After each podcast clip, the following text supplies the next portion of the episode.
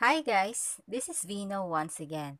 Now, it is time for Second Kings. This book is sad and brutal at the same time. This may even be the inspiration of Game of Thrones. Moreover, it is difficult to talk about something because it is the same story with First Kings, just different characters. But their main difference in here, the time was ripe.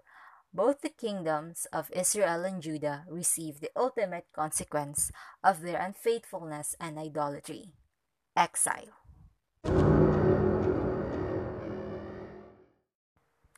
The former was conquered by the Assyrian Empire led by Shalmaneser, the latter by the Babylonians by Nebuchadnezzar. Their lands had been looted and destroyed. Their conquerors also relocated new groups of people to inhabit them. There is still a list of kings from both kingdoms before the exile, but I wouldn't discuss it here. I would like to focus on the lessons or what we can get out of it part. But don't worry, I'll share a short infographic about some selected kings. So here are they. First, people have free will. Your faith and actions are of your own choice. It was disappointing that David's descendants had been in rebellion against God, but to each his own, and a person can choose to walk in the ways of his fathers or not. Second, the Word of God is alive. When Israel entered into covenant with God, they were warned follow God equals blessings, disobey God equals curse. Despite knowing this, they still chose to reject God and worship false idols. They have even forgotten Moses' laws. They did not care about the whereabouts of the book of law, which was only found when King Josiah ordered the repair of the temple. Because they have turned away from God, they had to face the consequences of their actions. Third, God is still merciful. Even though God is a God of justice, he had showed mercy and consideration many, many times. During Hezekiah's time, God saved Jerusalem from the Assyrians. When the king also fell ill and was about to die, he appealed to God, who listened to him and added fifteen years to his life. Secondly, when Josiah found the book of law, Shaphan, the secretary, read it aloud to him, and he wept because they did not follow through the covenant. God had mercy towards Josiah and assured him that he would not be able to see the destruction of Judah.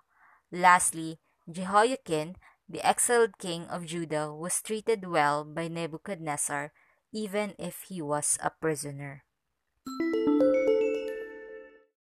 Fourth, abortion is the modern day child sacrifice. Manasseh and Ahaz both sacrificed their sons to false gods, in particular Molech. This made God super duper angry, as this Canaanite practice has always been detestable to him. In Leviticus 20, verses 1 to 5, he commanded the Israelites not to do it, and that he will set his face against whoever does it. Now, in modern times, we do not believe in those ancient gods, but it's worse because we have made ourselves Molechs. We have sacrificed our children for our own sake and convenience. Some people abort their babies because it is bad for their finances, careers, or even for their figures. Yes, that happens. People do not want their babies because it will make them fat or gain stretch marks. The bottom line, they don't want their child, and so they will play God and decide whether the child will live or not. But then, who are we to decide if an innocent being will live or die? Some say that even if the baby was given up for adoption, he would still be a liability and will live a bad life. But who are we to decide on his fate? The human being has free will and choice. He can create his own destiny.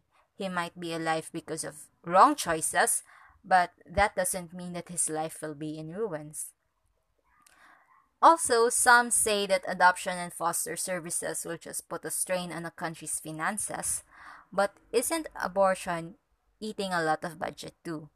Instead of funding abortions, maybe we should allocate the money to the right guilt free alternatives.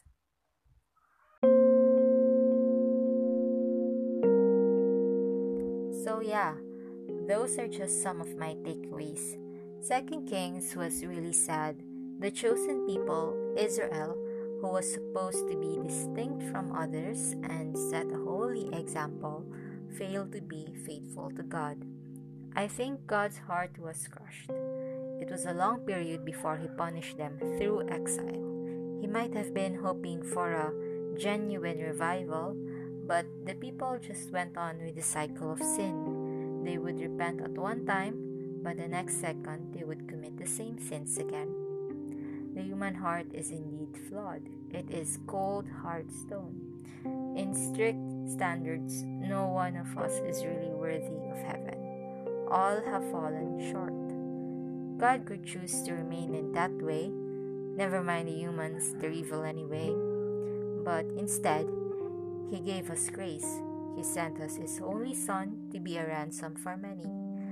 Up to now, this truth is unbelievable and truly heartwarming. Hashtag sentimental, hashtag teary eyed. Well, I guess that's all. I hope we'll remember that always. May God bless us.